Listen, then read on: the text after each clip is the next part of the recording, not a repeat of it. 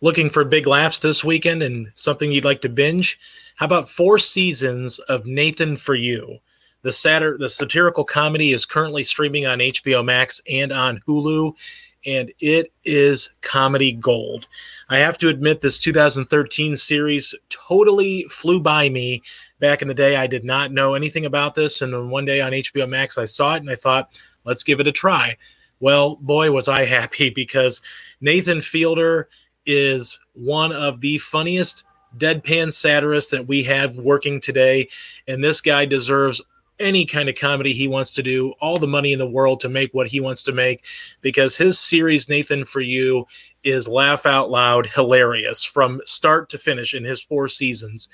This is a rare type of comedy where the finale is actually probably one of the best finales I've ever seen in television. It's an hour and a half long, but it uh, tells a great story, beginning, middle, and end of a uh, character that appears on his show every once in a while, uh, trying to find and reconnect with a, a, a past flame. But be, up until then, each episode is unique to a specific, you know, three or four um, types of businesses where Nathan attempts to help those businesses uh, either market themselves a little bit better, increase revenue, and in a lot of ways, it's extremely funny and a little bit tongue in cheek. But one of the things that I love about this show is that Fielder plays it serious. He plays it serious through beginning, middle, and end, has fun with things, but he, he doesn't really wink at the camera. He doesn't really, you know, try to make it seem like this is not real and this is not serious, but he's he's able to find this blend of comedy that I don't know if I've ever really seen before in this just deadpan humor, seriousness to go along with this satire. It's just uh, it, it almost reminded me of like this is Spinal Tap uh, from 1984 in that he plays it straight up.